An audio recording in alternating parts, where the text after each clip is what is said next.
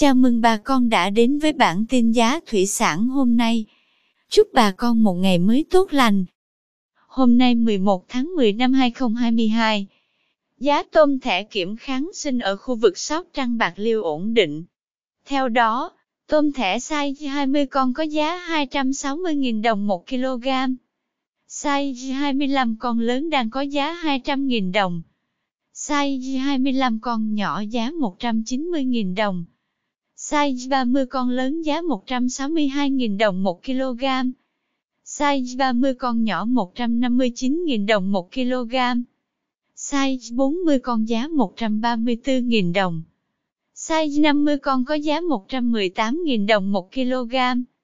Size 60 con 107.000 đồng 1 kg.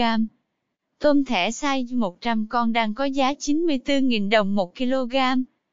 Theo báo điện tử Cần Thơ, hiện tại giá cá tra nguyên liệu tại vùng đồng bằng sông Cửu Long tăng khoảng 1.000 đến 2.000 đồng 1 kg so với cách nay hơn một tháng.